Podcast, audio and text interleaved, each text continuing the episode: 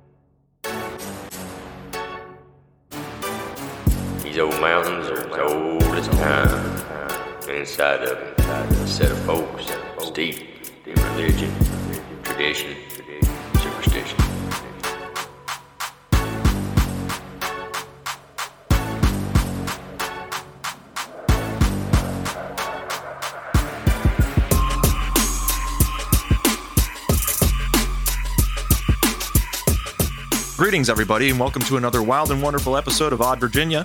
My name is Alex Koska, and I will be your host for the show. And today we are going back and covering more high strangeness in the Appalachian Mountains.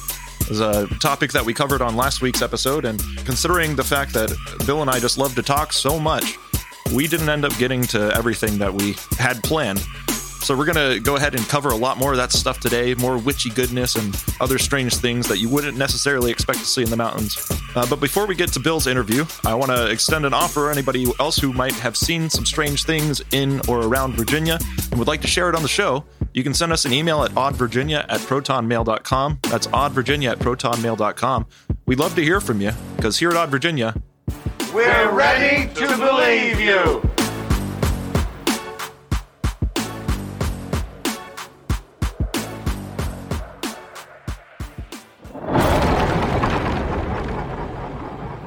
So we are back with Bill.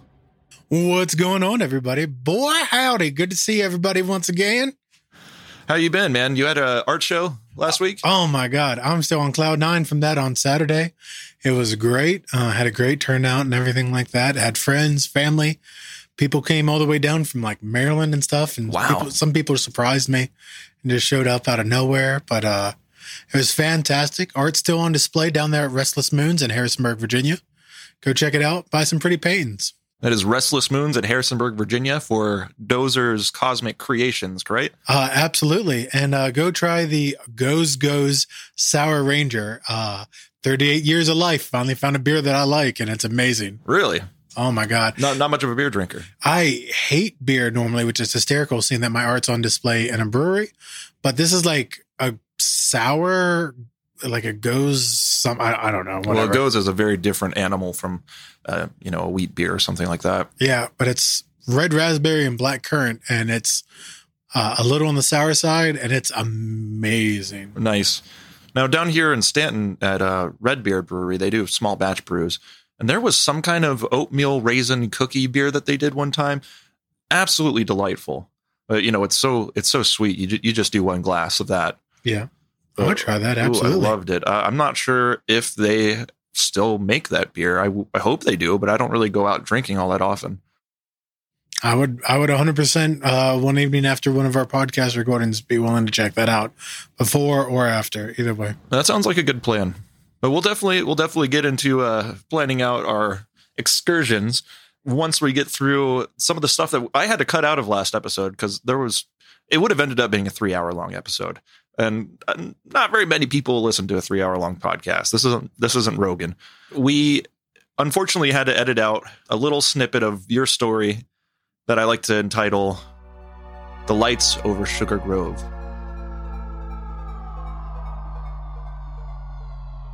So set us up for that. What was going on? So me and Clint were hanging out down at Hone Quarry uh, and just decided to make a day of it. Just hung out. There's a great covered shelter there. We made a little fire, roasted some hot dogs, sipped on some whiskey, and had a great time.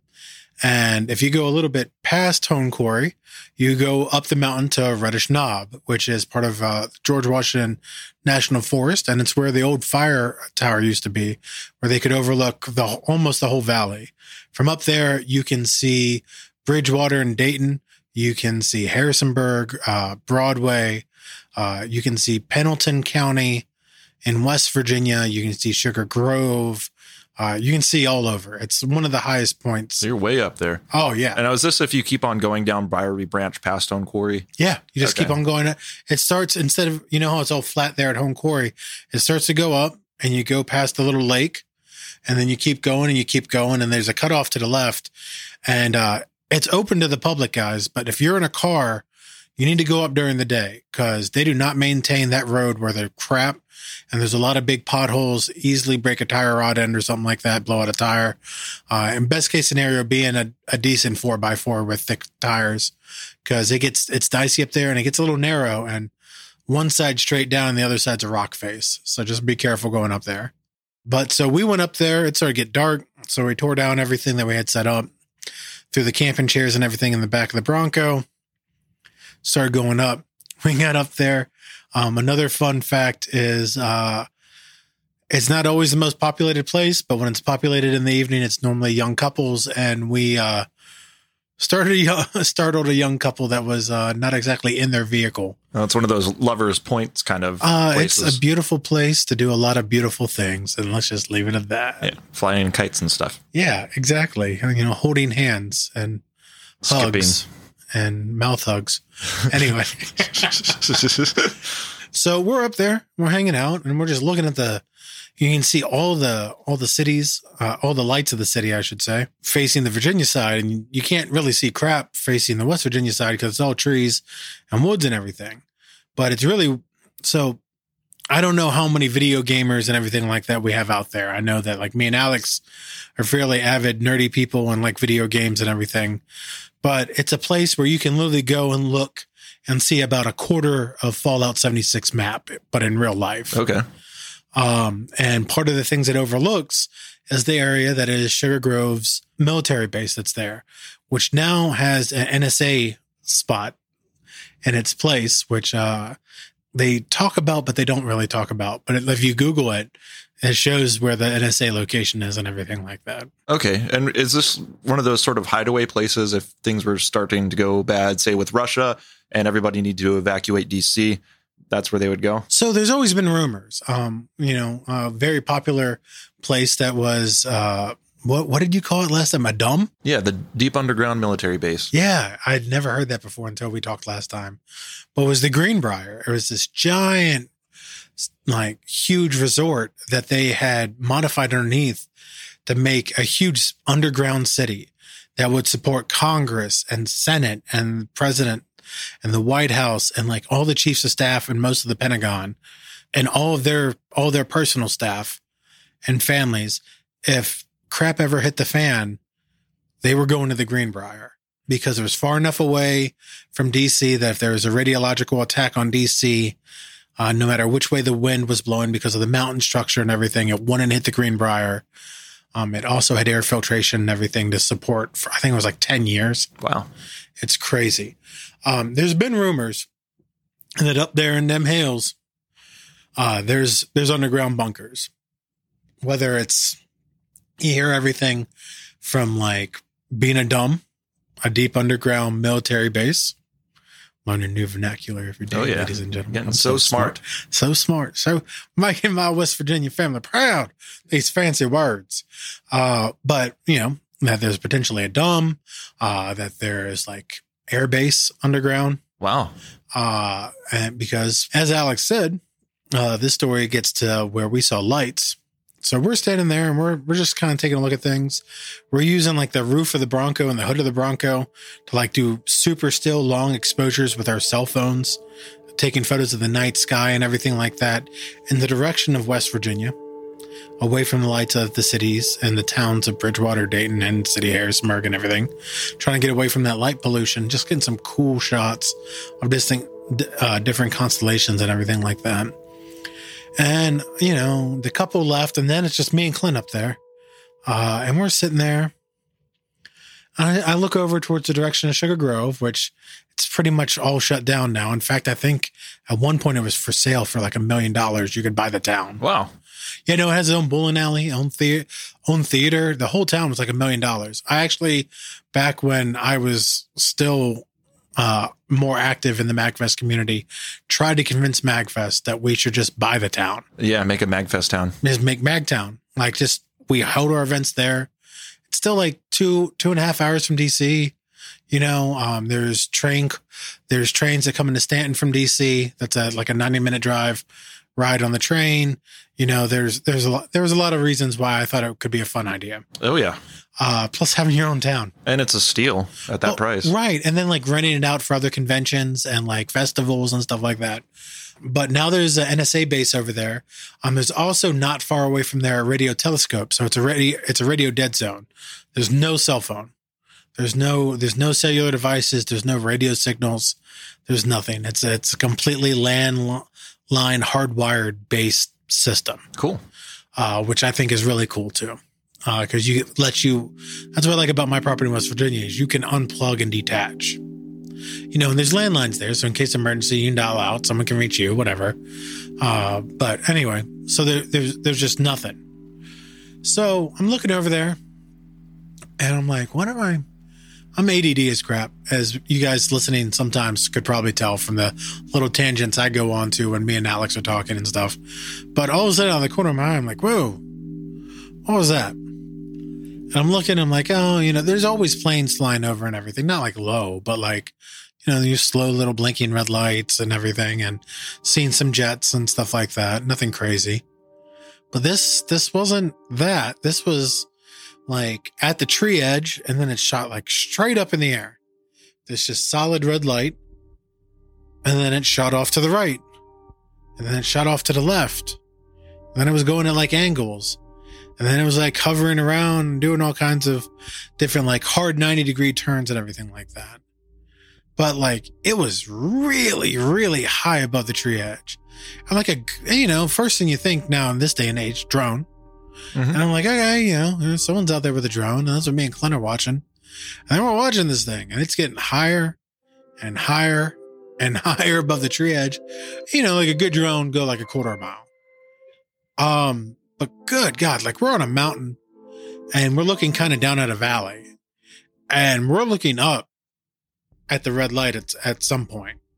I'm like, man, that's, that's like, I mean, it's, it's entirely possible it could have been a military drone, but like nothing civilian based getting that high, not without like some type of licensing and stuff like that and some serious, serious custom built stuff. And like, it was just going so fast and it was going all over the place. And I'm like, I'm like, Clint, get over here. Look at this thing. And like, the more and more we're paying attention to it, the more and more we're like, this, this, this ain't, we don't think there's a drone. Cause like it's coming towards us. It's going away from us. It's going left. It's going right. It's going up, down. And like, man, the thing was flying around for like two hours. We're Wow. just watching this thing. And it's just going every direction you can think of. Um, it's going, and I mean, it's going far away from the origin point where I saw it. Cause like when I first saw it, I was like, what is this? And I call Clint over. I'm like, come look at this. And I just stick my arm out. I'm like, put your head on my shoulder and just look right down the tip of my finger. Okay. Look where my finger is pointing. My finger is right at it. And so I leaned my head over to the left so he could put like his head on like right over my shoulder and use my finger like a spotting scope. And he's like, okay, I see it. I'm like, just watch.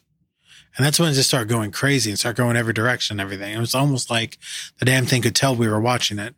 It was so far away that like our cell phones, you know, in the middle of the night really couldn't pick up a good, cause you know, like, I don't know, my hands aren't always the stillest thing because I have, like I said, bad ADHD and I drink a lot of caffeine. So like, not the most conducive for like trying to hold a cell phone camera zoomed in that far to try to pick up something at night. So it's I just difficult as it is anyway with the cell phone filming at night. yeah. Um, so I mean, I couldn't get good footage of it or anything, but it was it was just crazy. And like I said, it went on for probably like about two hours. We got up there at about nine. The thing started probably flying around about like 10, 10 30. And I think we finally grew tired of it and left at probably about like midnight. And so it was still in the sky when you were leaving. Yeah, it, and it kept doing like weird stuff. Like it kept on like buzzing the treetops. Like it would, it would just all of a sudden do like a dive towards the trees, and then pop back, and then and then swoosh back up at the last second and stuff like that. Um, and it wasn't like we could see past the trees. It wasn't like it was like an open field where someone would have, you know, which would have been conducive for someone wanting to fly a drone. Uh, you know, having an open area to land and everything like that. It was in a heavily wooded area, uh, right around the Sugar Grove base and where the NSA, uh, the NSA station is and everything like that too. Funnily enough, true story about the NSA station and Sugar Grove is the way the crow, crow flies is if you're going up I 81 from Harrisonburg, and that's Interstate 81 North, and you go up and you're around a little bit past Mount Jackson, if you're going north, you're going to look to your left. You're going to see all these huge satellite dishes. That's the internet. That's one of the East Coast international uh, calling hubs that connects to satellites and uh, connect, connecting calls uh, to Europe and uh, and Africa, uh, mostly Europe and uh, and the way the crow flies uh, directly across from that on the other side of the mountain is NSA station and uh and a military base where all radio traffic is is is blacked out.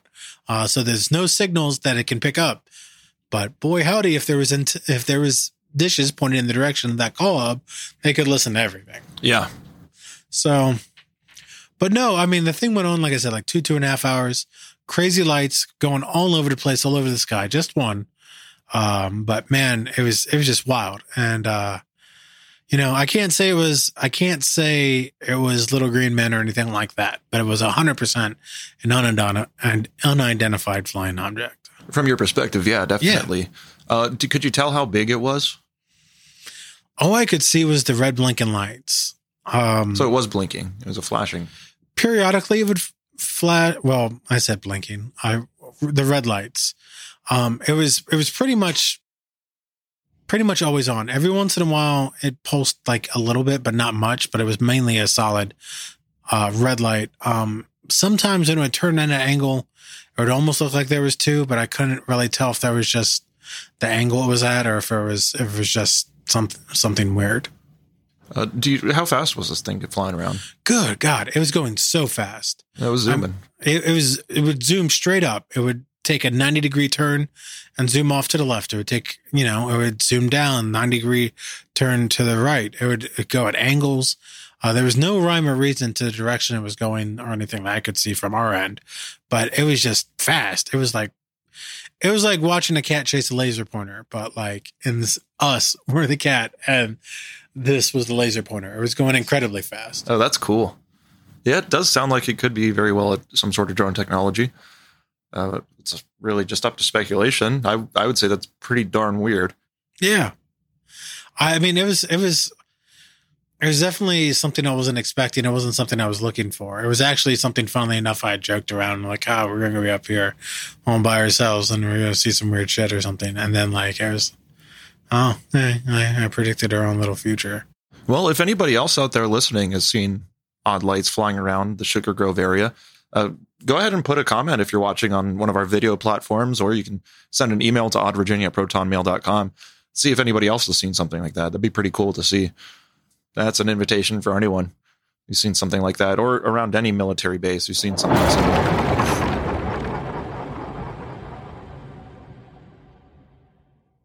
So sorry to butt in here. This is editing mode Alex. After Bill and I were done talking, he actually sent me a link to a documentary that was made back in 2005 by Real Earth Productions. And this is a short documentary about UFOs in Hardy County, West Virginia, which is exactly the place where he had his sighting. So I'm going to go ahead and play a clip here for you guys from that documentary, just as a bit of corroboration that there is something weird going on in the skies out there.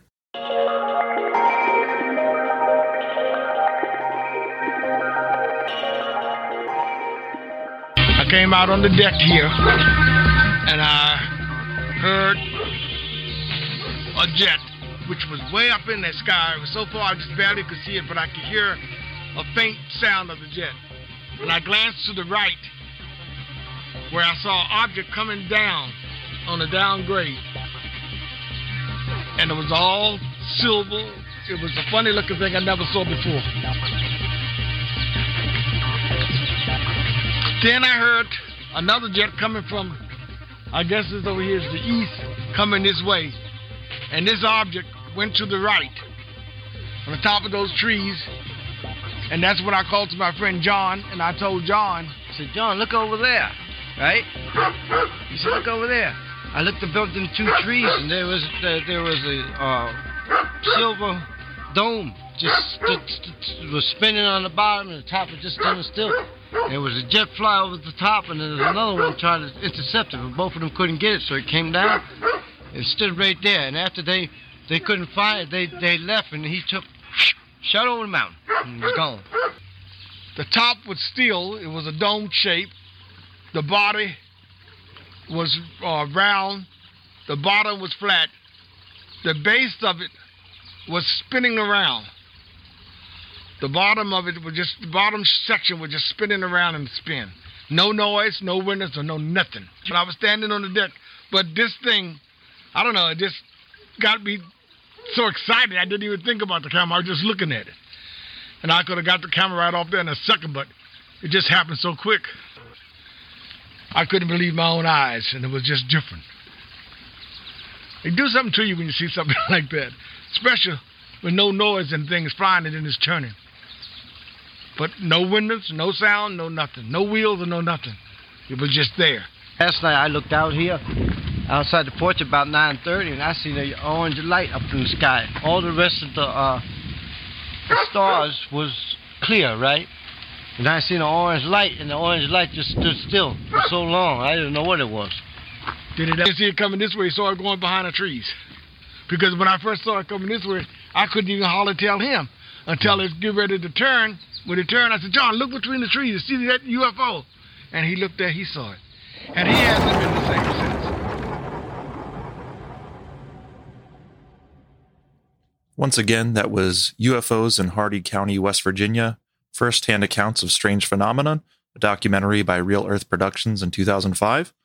And I just went ahead and checked out the YouTube page of Real Earth Productions to see what they're up to. And it seems like, for the most part, it's small amateur documentaries like the one that I just played that clip from, as well as some filming for country music acts, possibly local acts in the area. I didn't really look into it that much, but uh, it seems like there might be some pretty interesting documentaries on there. The UFO in Hardy County was certainly a, a good watch, although I'm sure you heard that music at the beginning. That kind of plays throughout, and it is very dated music. But aside from that, great stories all around, and the locality aspect of it is very intriguing.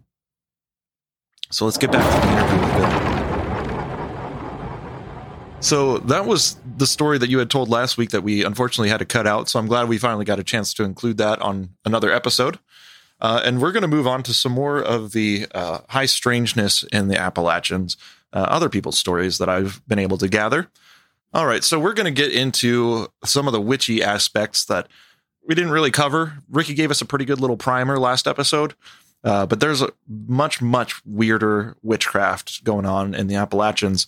One in particular that I found extremely uh, intriguing was the tales of witch bullets. Do you know what those are? Witch bullets? No. Well, according to the people of the Appalachians, a witch bullet is like a tumbleweed a ball of hair that rolls through your house. And if you touch it, you're basically cursed. Bad bad things are coming your way. And apparently, it is uh, something that is sent by a witch to a family that she doesn't particularly like. And I've heard this story several times uh, just doing my research. And I just thought that was the coolest thing. You see a ball of hair rolling through your home, do not touch it. I'm screwed. Charlie does this all the time to me. Yeah, well, he's he is a ball of hair. That cat. he's a big ball of hair too. So yeah, the witch bullets were something really cool. But then there's a couple of other less nefarious ones uh, that I also wanted to to get into a little bit. And this is just me recounting them very quickly. Um, there are some people out in the mountains who claim to be able to stop bleeding with their just the touch of their hand. Uh, and that's a that's a pretty common one, as well as uh, the folks who can talk fire out of burns. These people will also touch a burned person with their hand and whisper to that burn basically and rub it, and the burn will still be there, but it won't hurt anymore. Just completely takes all the heat out of the burn. Where has this person, these people been all my life? Because I am a sissy. Yeah, I could definitely use that myself. So those are two of the really common ones that we didn't cover last time. But the one that's intrigued me the most, and I've actually mentioned this on an episode way, way back, the witches who can milk the handle of an axe. And so I actually clipped. Uh, well, I've reached out to s- some uh, other YouTubers who tell stories about these sorts of things, who collect Appalachian stories, and I didn't get a response. So I just went ahead and on Jared King TV's YouTube channel, I have to give him the credit for this because he is a wonderful storyteller and he's going to present us with one of these stories of the milk coming out of the axe handle. So let's go ahead and toss it over to uh, Jared King TV.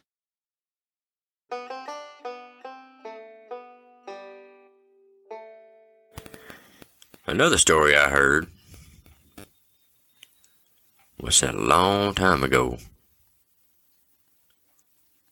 Said this man said he's walking through the hills, going to his sister's, which now back then most people had to walk pretty much everywhere they went. And now they said this was pretty good distance, mighty good distance through the mountains.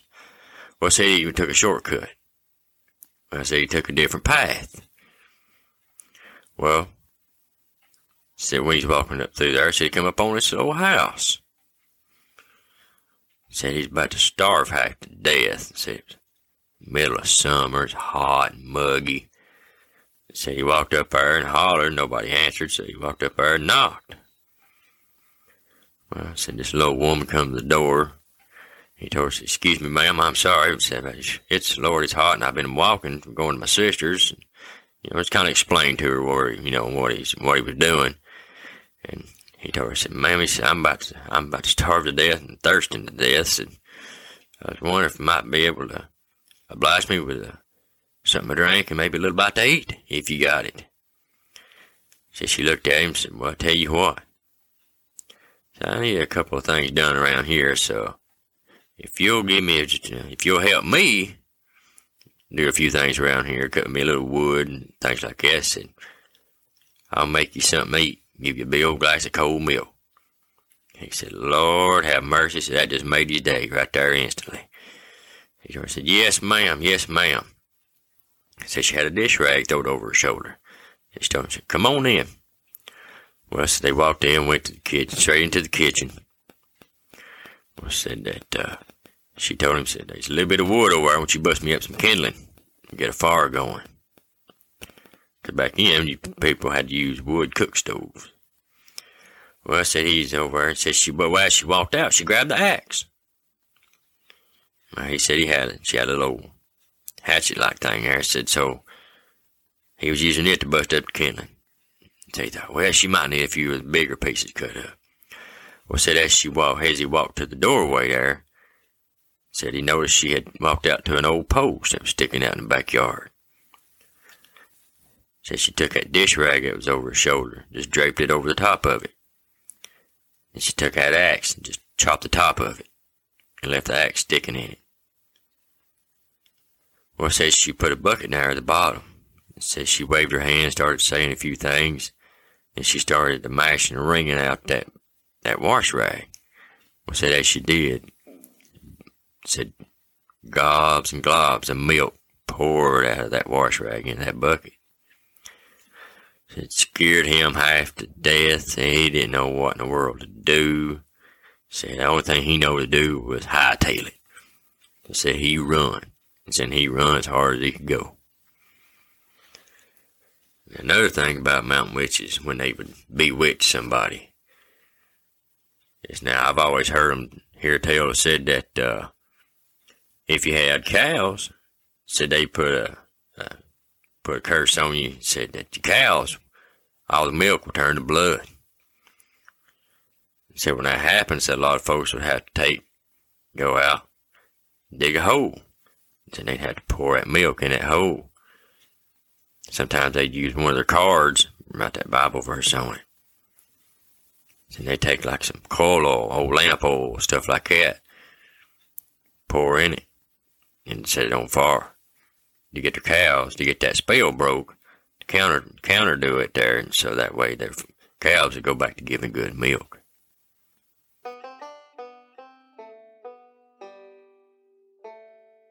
So once again, that clip comes courtesy of Jared King TV. And I just love that guy's southern drawl. He can really tell a story, tell a tale. Oh my god, I loved it. That's wild, man. Yeah. I don't know if I drink milk out of an axe handle though. Yeah, that's that's some uh, nefarious witchery apparently, because I've heard in the past that when a witch does milk an axe handle like that, they're taking it out of the neighbor's cows. I don't trust milk out of anything that doesn't have nipples.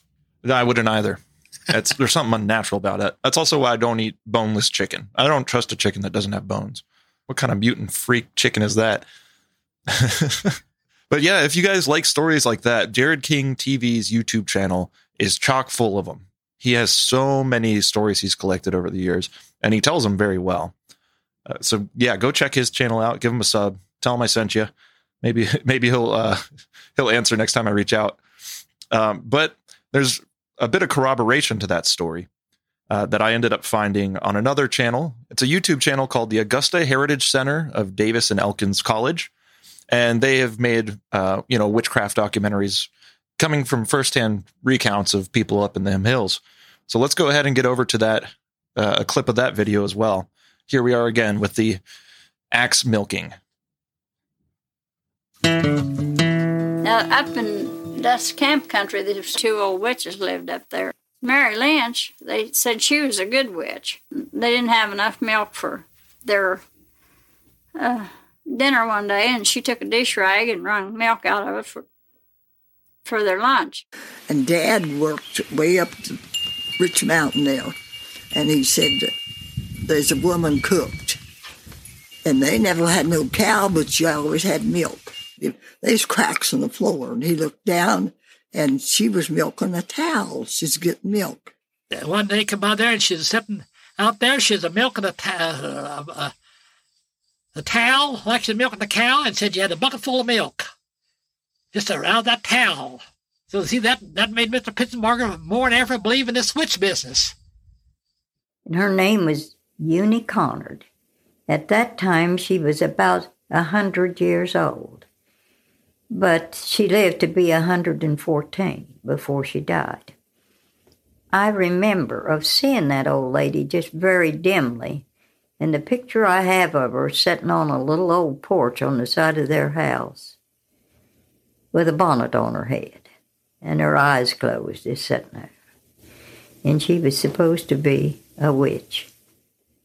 She had two grandsons, and they always went to visit the Groves boys. The grandsons' names was Everett and Earl, and the Groves boys' names were Brooks and Arch. But the Groves boys would never go back because they had heard about Aunt Eunie's witchcraft. But this night they did. They went home with the boys to stay all night. And um, they were all sitting around the fire talking. Aunt Eunie sitting there in front of the fire in her rocking chair. Ethel came in, granddaughter Ethel, and she said, Granny, we don't have no milk for supper. And she said, mm-hmm. So directly she come back and she said, Granny, we need that milk now. Mm-hmm, she said. She gets up and walks out, and as she goes by the stove, she takes a dish rag from the top of the stove, throws it over her shoulder. There was a hand axe sitting by the door, one bit of axe, and she picked that up. And she t- also gets a bucket that holds about 10 quarts. And she goes out around the log cabin to the dark side on the back side, and she puts that dishcloth across the end of the log and with a good hefty swing, she puts that axe into that dishcloth. And after that, she twisted the dishcloth and set the bucket down under it, squatted down, put her knees down on the ground so she was comfortable, and sit there. And Arch Groves was watching her. He had followed her. And he said she milked the 10 quart bucket of milk out of the log and picked it up and went in the house. And he said, We're going up the hill. Brooks caught up with me, and I told him what I saw. And Brooks said, I saw all that went on in the house, and I saw just what you saw in there. You just got to see her milk the dish rag more than I got to see. But boy, I'm glad we didn't stay for supper. And they never did go back anymore. They stayed away from there.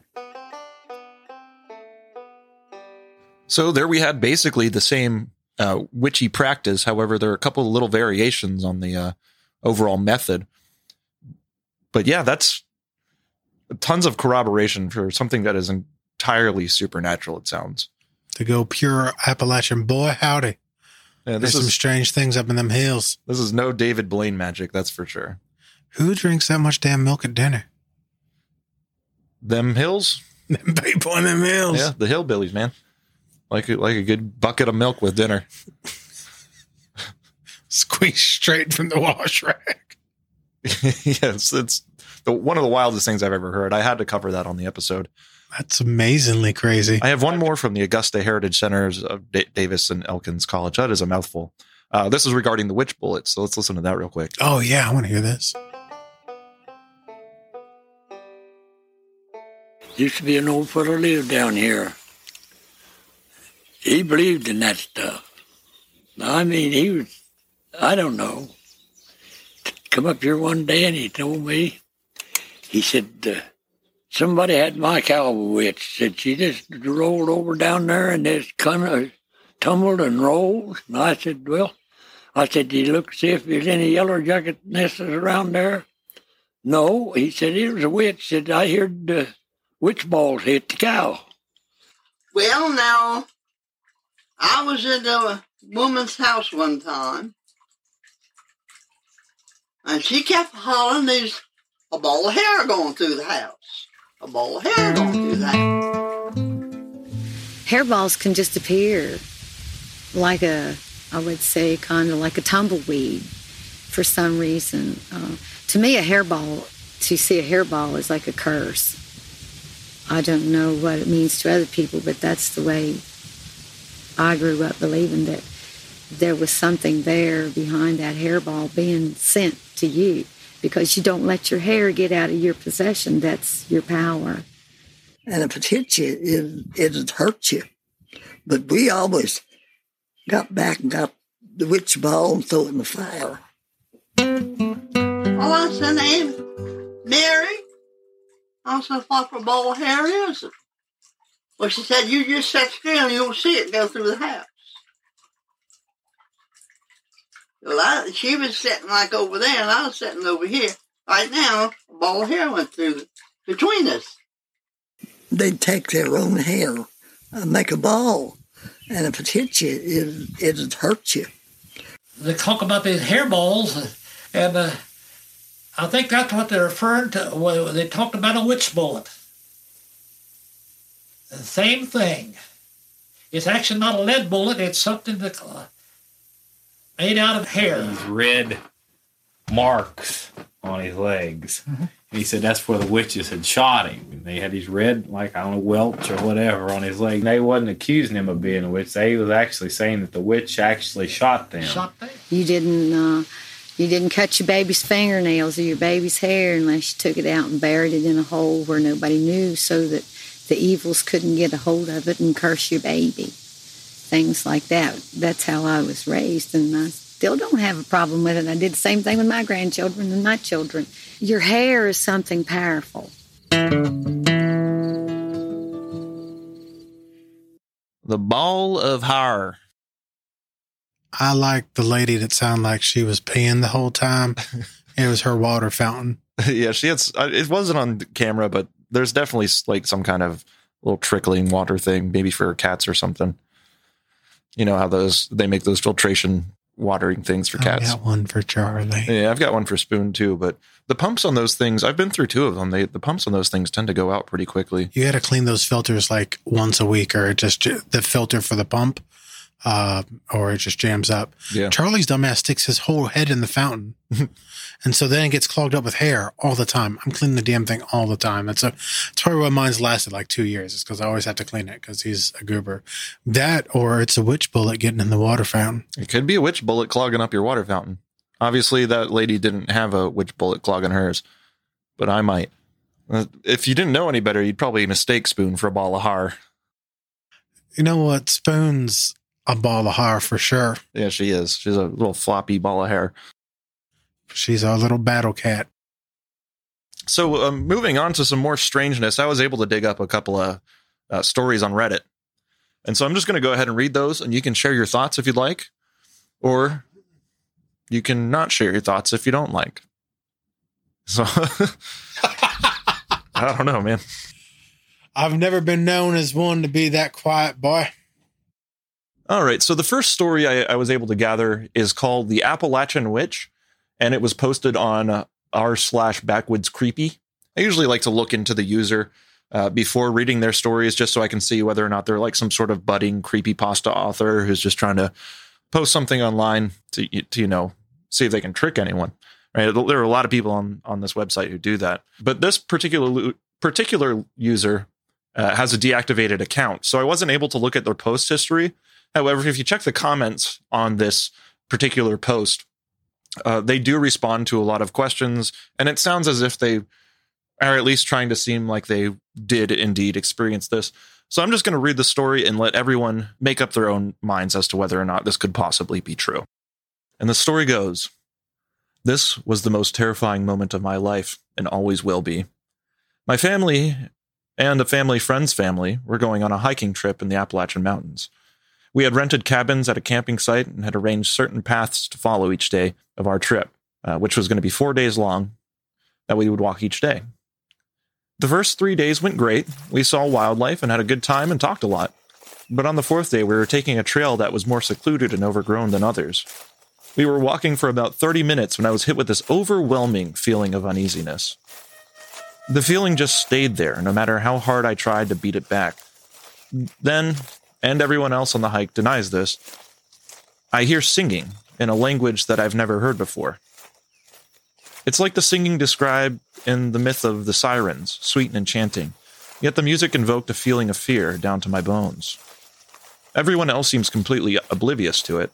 I tried telling my dad that something was wrong, but he just told me I was probably tired and that we would stop soon. And the singing kept getting louder, and my heart was racing. We had stopped to rest and eat something as well. I wish with all my heart that we hadn't stopped. About two minutes into our little rest, the singing's still getting progressively louder, but my nerves have settled slightly. Then everything fell silent. Everyone in our group, about 12 people, suddenly turned to the trees on our left. A figure, tall and in a black cloak, was barely visible between the trees. It was a woman, much taller than a normal people are, with pure white hair flowing out of her hood. Her head was down, and her face was still slightly visible. All I can make out is that her skin was a very pale yellow, like old paper. As we watch, she just stalks closer to our group, finally stopping right at the edge of the trees. She looked up, and I swear to God, as long as I live and breathe, I will never forget her face. Her eyes were completely white with no pupils or irises visible. She had a thin, pointed nose and a mouth with lips that were stained red. I don't want to know why. She stared at us for a moment and then smiled. It was horrifying. She had no teeth and her eyes began to shine. She then began to talk. She had a horrible, scratchy, high pitched voice and said, Leave this place while you still can. I'll be watching you. Don't try anything. I blink and she's gone. Everyone is silent. This is my first time telling this story to anyone else who didn't experience this with me, and I never discuss it with anyone who did experience it with me. It feels good to share this experience with someone.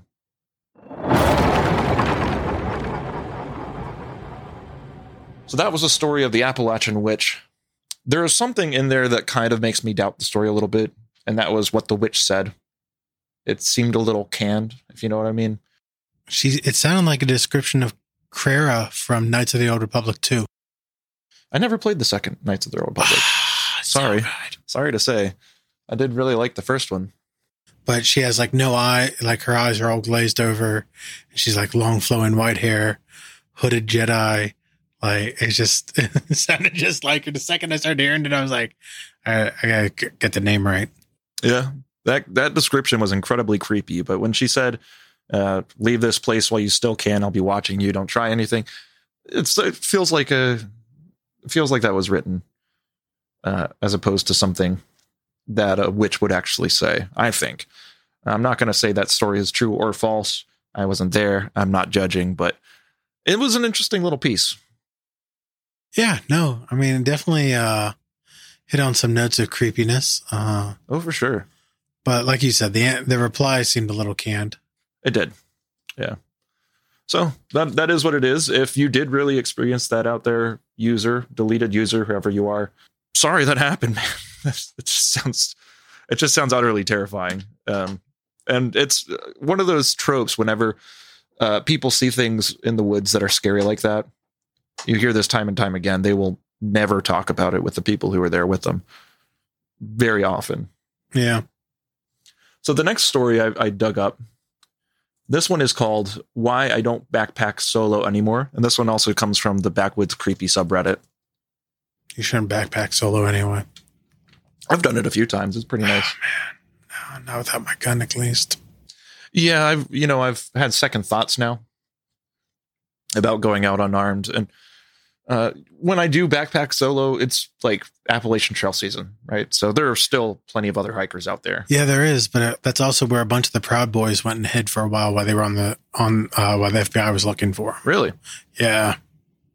There's a whole thing like the the main leader that was like speaking out again. Well, I'm not trying to get political on the show, but there there's been some bad people that I've known to hide out on the Appalachian Trail. Oh, too. I'm sure people do hide out on the Appalachian Trail.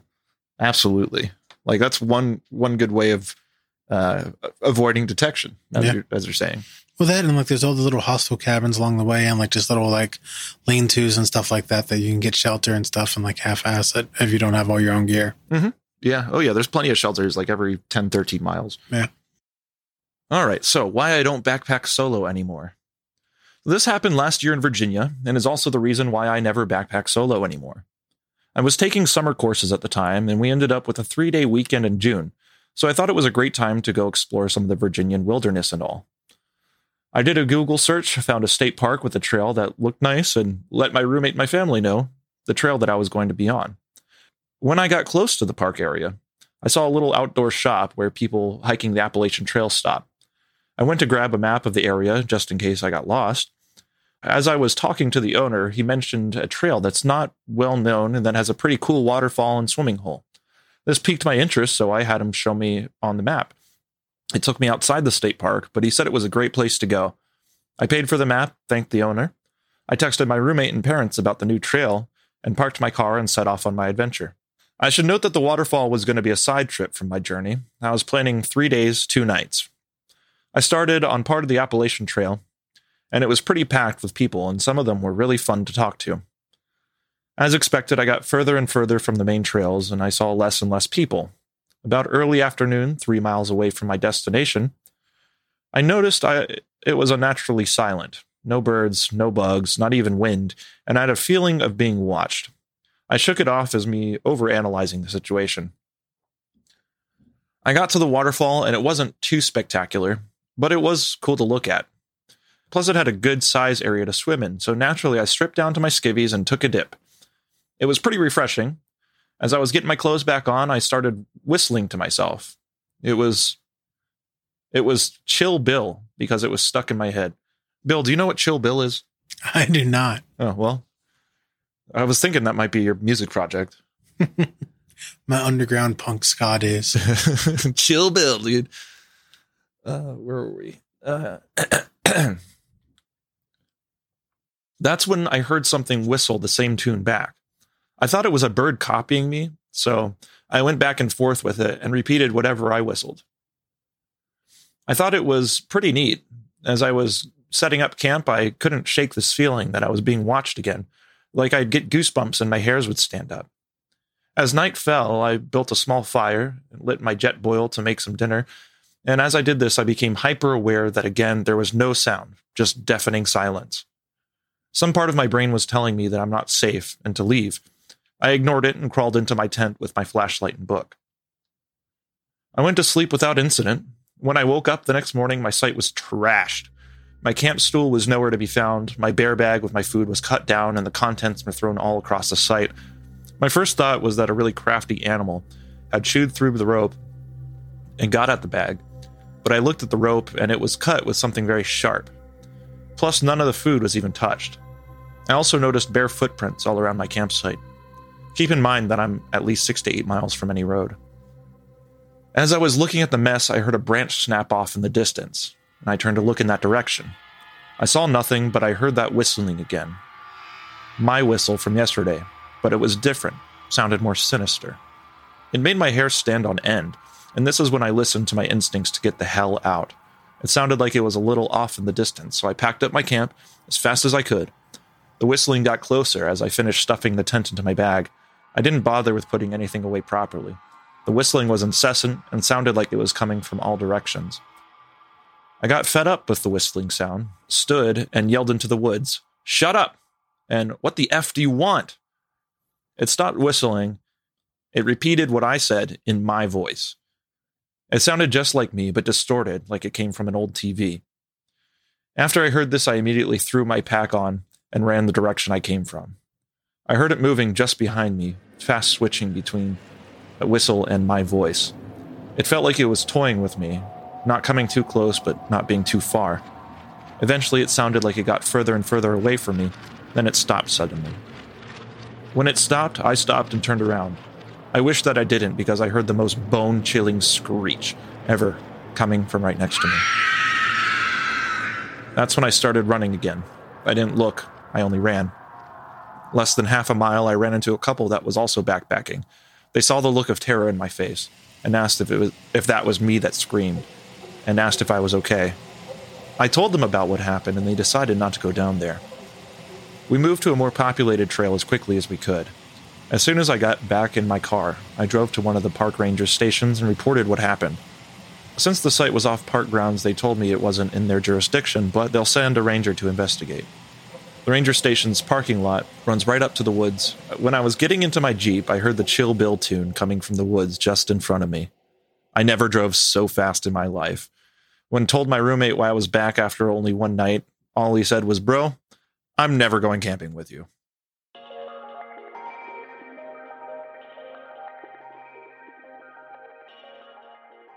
Yeah, no, the hell with that. No. No, no, no, no, no. That's why you don't go out there by yourself, ladies and gentlemen.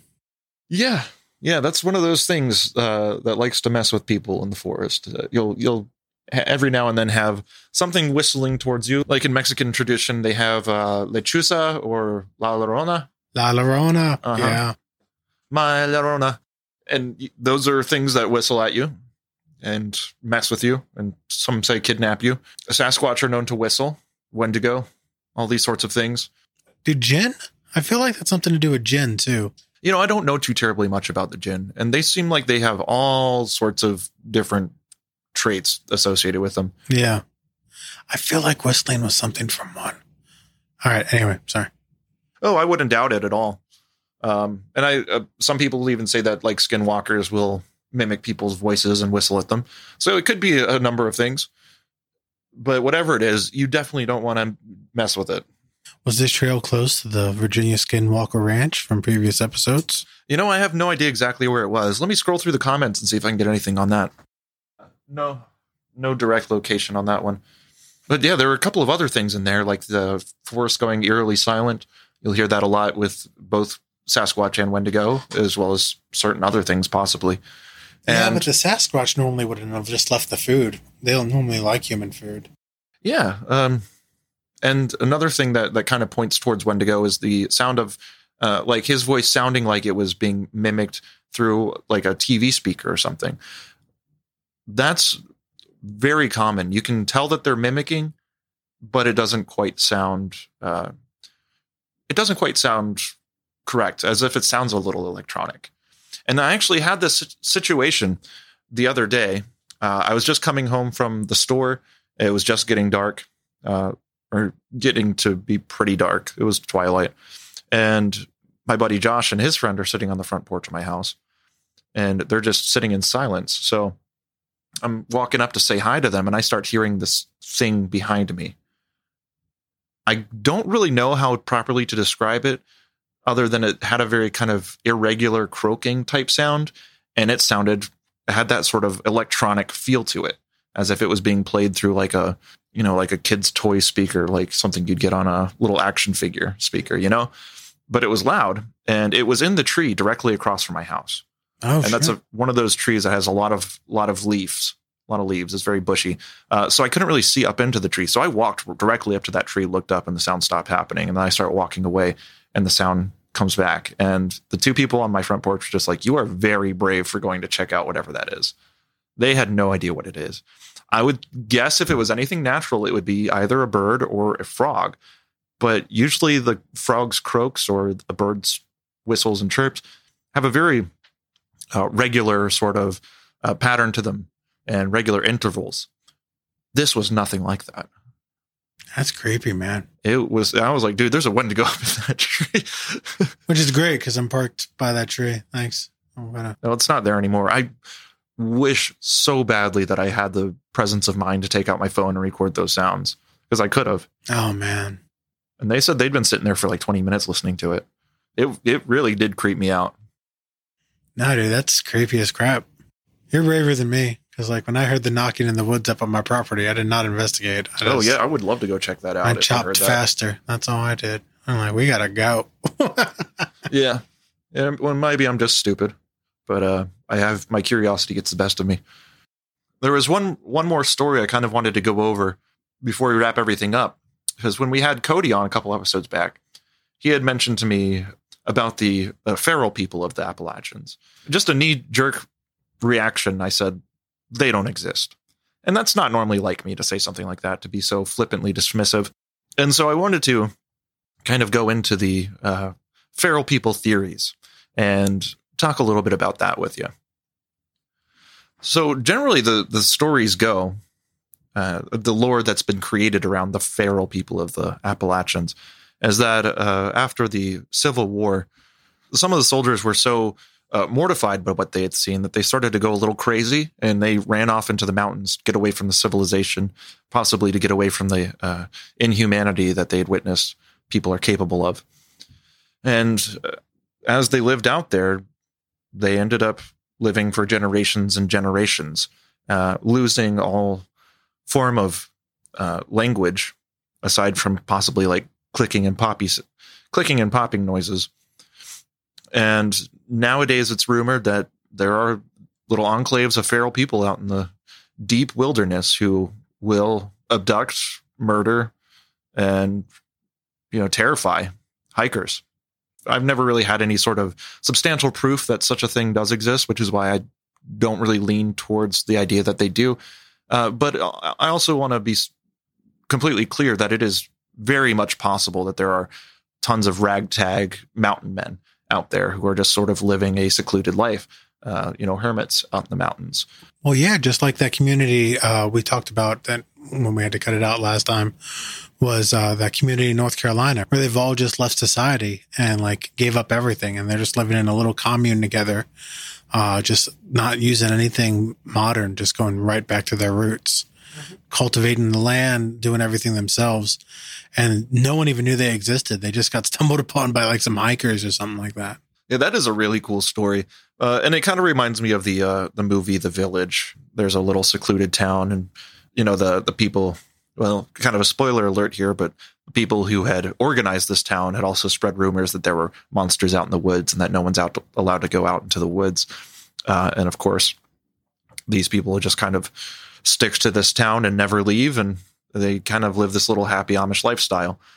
But the feral people stories that you hear generally sound a lot more like uh, the hills have eyes or wrong turn really freaky like inbred mutant type people uh, and that i don't really think is that true of course there are inbred people out in the mountains but it's not like they're completely cut off from civilization and they're out going on murderous rampages just uh you know maybe a little Says you.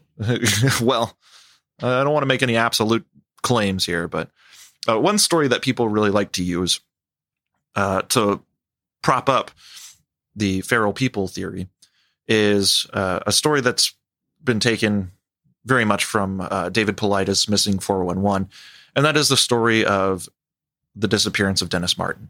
Oh, yes. Okay. Do you want to present that? Yeah. So what what we're looking at is uh, the Martin family, along with a lot of members of the community, all got together on Father's Day, 1969, uh, for like a big picnic and get together and having a great time. Dennis was six years old, and it was right near the Tennessee North Carolina border. Um, it was a Martin family tradition, so like it, it's something they'd been doing for ages, all getting together. So William Martin and Clyde, his grandfather, and two boys that were part of the family, uh, started across uh, Cades Cove and hiked to Russell Field, uh, where they camped overnight. Uh, afterward, they made their way to uh, Spence Field, where they met another family with young boys, also named Martin. Uh, it was late in the afternoon, and the boys were enjoying each other's company. They were all laughing, joking, having a great time. And uh, Dennis was wearing a bright red shirt, like fire engine red. When his brother, along with two other boys that they had just met, decided to play a prank on the relaxing adults uh, in the Spence Field area along the Appalachian Trail. The boys weren't especially sneaky with the prank. The goal was to hide behind the adults and then pop out and surprise them. However, the adults knew that the boys were up to, and uh, you know they decided to spook them in return. They watched the three boys uh, go one way and sneak back through the bush. They watched as uh, six-year-old Dennis, that has a bright T-shirt on, sneak off in the in the other direction, uh, and for all intents and purposes, off the face of the earth, basically. Uh, the boys performed their prank all in good fun, and then Dennis didn't pop up uh, from the other angle. Uh, William, his father, got up to look for him, and he was just out of sight. He couldn't have been gone like blink of an eye. Like he was gone like five minutes. Uh, and so it was kind of supposed to be like a flanking maneuver where the boys came, those kids came from one side and, and he came from another. Pincer attack. Yes, the pincer attack. You know, eventually the father ran back up the trail towards Russell Field, hoping the boy had gotten turned around, uh, and had gone in the wrong direction. And the others started combing the area, but no one could find anything. Clyde eventually hiked out to the park uh, ranger station, but he didn't get there till like 9 p.m.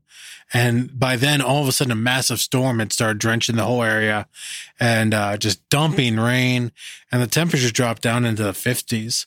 Uh, the next day, you know, the search was still hampered again.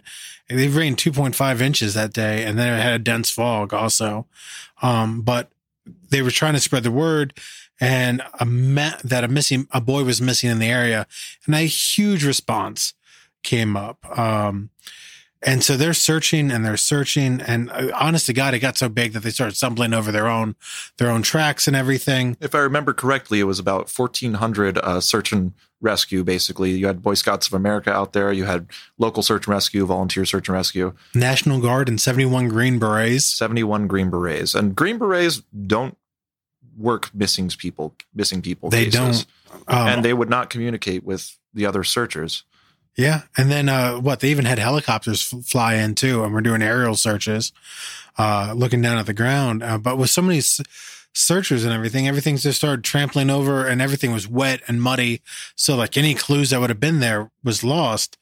But when Dennis, tur- uh, the week that Dennis would have turned s- seven, that week the searchers exhausted themselves to no avail. There were boy-sized footprints of someone wearing Oxford shoes, like Dennis had been wearing and and the other foot was bare, so he was missing a shoe. So one foot was the type of shoe he was wearing, the other one was a barefoot. But family members said that that it was too big to have been Dennis, uh, and searchers were skeptical as the area had been searched by Boy Scouts previously who had left footprints all over the place. Um, a single sock and shoe was found, but it wasn't hundred percent sure if it was the right type or size for uh, for Dennis either. Um, he was six years old and when he got lost he was never seen from again And on that same day, uh, there was another family hiking, uh, the Key family. yeah the keys And they had asked the park rangers where they could go to spot a bear. Uh, so the park ranger pointed them to some place that was sort of off of the beaten path. He said, There's a, a very good likelihood that you and your family will be able to see a bear down here. So they hiked down there. And like I said, about five miles away from, from the exact spot that Dennis Martin went missing, they ended up hearing some screaming coming from the woods. And so the family's looking all over. Where does the screaming come from? The kids say, "Look, look! There's a there's a bear right up there on the hillside." And the father looks and he says he sees something that looks kind of large and furry screaming at them, and it looks like it's trying to hide from them as well behind a tree. And he said it had something red slung over its shoulder. So people assume that whatever this was was a a feral human that had kidnapped Dennis. I lean way more towards Sasquatch. That sounds like Sasquatch behavior. And they said it was in fur. So of course a mountain man could be wearing furs, but something big and screaming like that. Very much Sasquatch behavior. Oh, absolutely. And we have legends from the uh, natives way going way back of these people of the forest, or you know, the big hairy man running off with children and women. And just about any just about any tribal culture. Some of them have different stories of these creatures, but a lot of them have that legend of these things being kidnappers. Well, yeah, and there's also a lot of if you dive deep into the sauce of the uh, the old Reddits and uh, their detectives and conspiracy theories. There's whole theories that um, this whole missing four one one phenomenon is a either being covered up by like either the authorities, whether it's the national parks then that keep tourism driving. Uh, there's been theories that the FBI and the military know that either feral people or uh, Sasquatch uh, are behind a lot of these, and that's what's going on. Mm-hmm. Uh, you know, there's also the old theories of like alien abductions and everything like Of that. But but to go along with like what we're talking about, it's definitely more t- leans towards either feral people or um or Sasquatch. Now, the, the, or dimensional rifts. Yeah. The Fey folk. It, Yeah. It could be a lot of things. And David Paulides himself has come out and said he does not think that Sasquatch are behind these disappearances. And he is also a Bigfoot researcher. He did the Hoopa Project. Uh, so he, he is definitely in the know on some of these things. Um, but for me, it does sound very likely that it would be a Bigfoot behind this. Well, it could, but I mean, like the feral, the, the feral not being quite so quote unquote feral, like these tribes of people out in the mountains that have just stuck to their ways since Civil War, maybe even pre Civil War, that just wanted to be away from civilization and live their own counter, their own, for lack of a better term, counterculture and what the way they believe their families and their, their, uh, it's a word you got to use careful these days, but their clans of people have raised and, uh, and how their people need to be. Now, the problem with this is, is when you have such small segments of people, it does lean towards inverting. Um, a, a complete 180 of this exact situation, but a polarizing like yin to the yang, where the Shakers, which was an offshoot of the Quakers, that wanted that. Try to wrap your heads around this, ladies and gentlemen. The Quakers weren't conservative enough. so the Shakers went off, and the Shakers were almost like, I don't know how else to put it. They were like the Pentecostal branch off off the Quakers. They would go in full body convulsions and speak in tongues and stuff like that. They were really deep into that, the day of Pentecost type stuff, but they weren't Pentecostal. They were, they were Quakers, but they would get the shakes and everything, but they also didn't believe in sexual relations between people, which makes keeping the family chains a little hard. So they would adopt. Now there's been theories and stories of not the Shakers per se, but like people in situations like this, kidnapping children to keep the clan going, to bring fl- fresh blood into the families, bring fl- fresh genetics that hadn't been hampered down over centuries, at least decades, but centuries of just the same, you know, five families in a small area. Eventually everyone's your cousin. Uh, and that's where like a lot of the, that's, that's where you see like a lot of people in the Appalachia, especially like the Mennonite community, when the children become age to go to college, they don't do college here because a lot of people, you know, in that time frame, in that community base, that's where you meet the woman you're going to marry is like when you're in your early twenties, your late teens, early twenties. Well, in an area where the same 20 Mennonite families have been living for so long, that leads to some genetic abnormalities, at least. And Virginia doesn't do blood tests for marriages anymore. So what a lot of the Mennonite families and a lot of Appalachia families do is they send their children away. Like the Mennonite families in here send a lot of their kids to Ohio, and the Ohio Mennonites send their kids to Virginia. Uh, that's why like Eastern Mennonite University has a very diverse population, but a lot of them aren't from here. They're bringing people in from Africa. They're bringing people down uh, from Pennsylvania, and they're bringing people from Ohio, where people in the valley go out and go other places. No, there's there's exceptions to every rules. I know people that have lived in the area that went to EMU, graduated from EMU, stayed around, but the norm, I that that's almost like the minority instead of the majority on it. Is to the idea is to bring in more one to help spread the religion in different areas, but two to also keep away from some of the undesirable effects, which would lead back to sorry to long you know, set of loopholes, but bringing in that this could have been a kidnapping from a feral tribe that saw a small child that was by itself. It's like, this is the opportunity. Cause I mean, a six year old, as scary as it sounds, isn't going to put up a fight for a full grown man. Heck, even a full grown woman like my mom still whipped my ass when I was that age. Yeah. No problem whatsoever. Um, but you know, uh, and like the Key family said, they saw a large person, uh, that shrieked at them. And, um, according to some of the reports I read, uh, Harold Key said that the creature, the person that, that I, whoever the identity of this thing was, uh, was definitely trying to keep their distance away from each other. Like as they would try to see what in the world was going on, it was trying to avoid them. Yeah. And that's why it was shrieking and everything. And it took off and it took off with a, um, with, like you said, uh, something big and red draped over its shoulder. It also kind of reminds me of the Eaters of the Dead coming from the old German folklores. It's kind of like offshoots off of Beowulf. It's what, um, 13th Warrior with Antonio Banderas Oh, I haven't seen it, but this sounds oh. incredibly uh, interesting. Oh my gosh. Okay. So Eaters of the Dead is based off an old, uh, it's like stories that were written based as like offshoots of Beowulf and like kind of shadow that. They're not exactly the most original tales. That's what I'm trying to say. Uh, and with lack of vernacular. Uh, but, um, so the Eaters of the Dead, uh, were raiding these Viking villages and, um, and what they were, they were called the the Vin. And these people were thought to be demons or creatures or something like that, but they were feral humans in the book. And they, uh, you know, and they would, they would, they would raid the villages at night and they'd carry off their dead. You never, you never found a body of the Vin. Um, and you guys can watch 13th Warrior. It's absolutely amazing movie. You guys should watch it. Um, um, but, uh, along with these Vikings, it's a very long story.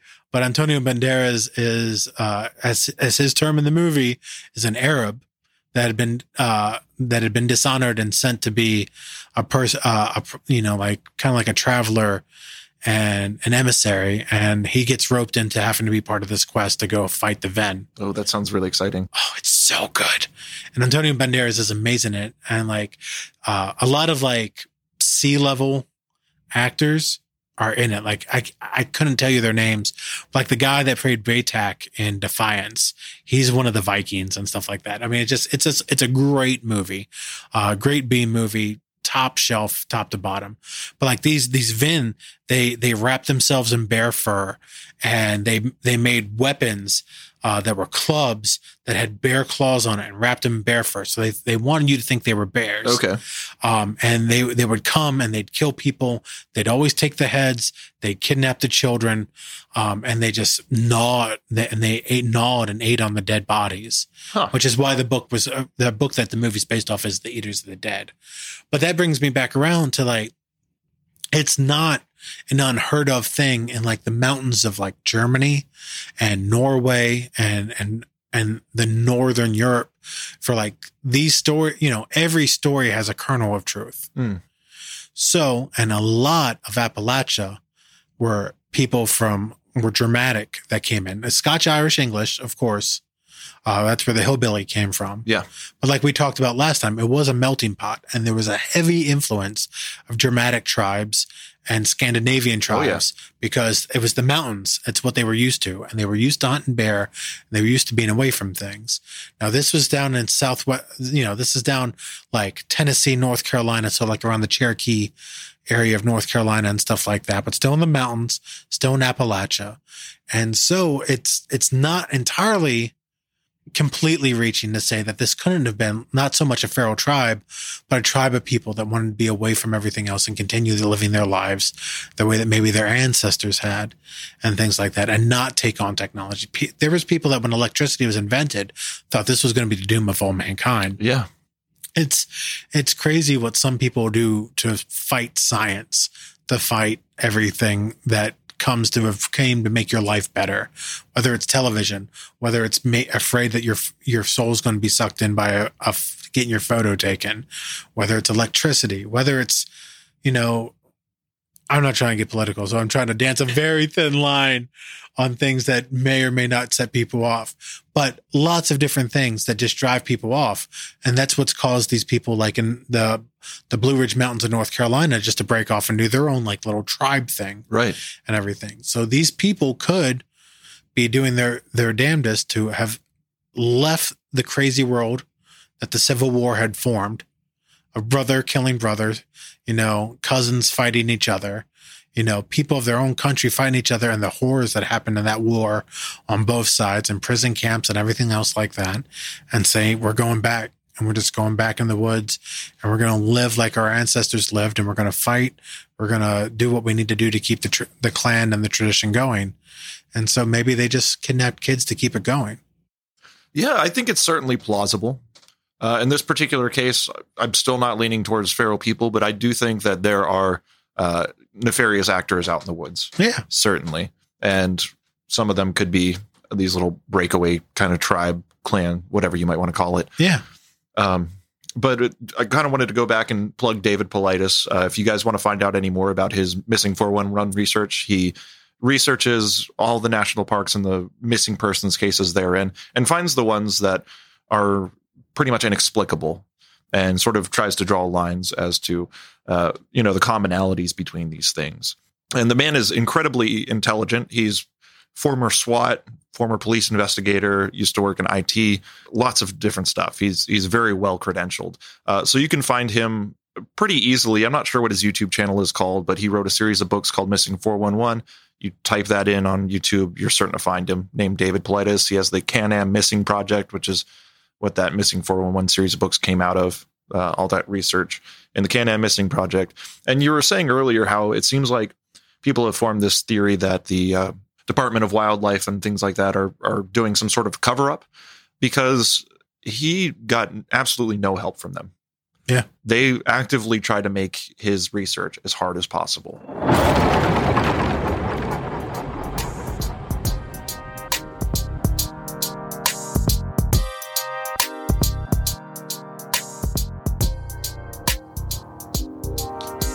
All right, so that takes us to the end of another episode on Appalachian witchiness and high strangeness up in them thar hills. Bill, I'm really glad I was able to get you back on for another episode. It's always a pleasure talking with you, man. Oh yeah, man. I know. I love being part of the Odd Virginia family. Uh, I can't look, can't wait for some of our future field trips we were uh, planning today. You guys hold on. We're gonna have some great stuff coming up real soon. Oh, yeah, lots and lots of good stuff in the future. And if anybody out there has a story of their own that they would like to share on the show, please send me that email at oddvirginia at protonmail.com. Uh, the more stories I get, the more the show grows, the more stories we can get after that, right? The more outreach we can do. Because uh, at the moment, listener base is still small. So go ahead and share the show with anyone you think might be interested in uh, such a thing give us a, a, like and a subscribe if you're on YouTube, uh, a review on Apple Podcasts or whatever. Because uh, the more momentum we get, the more we're going to be able to get more stories on here for you guys. So thank you all so much for tuning in to another episode of Odd Virginia. Stay odd. Yeehaw!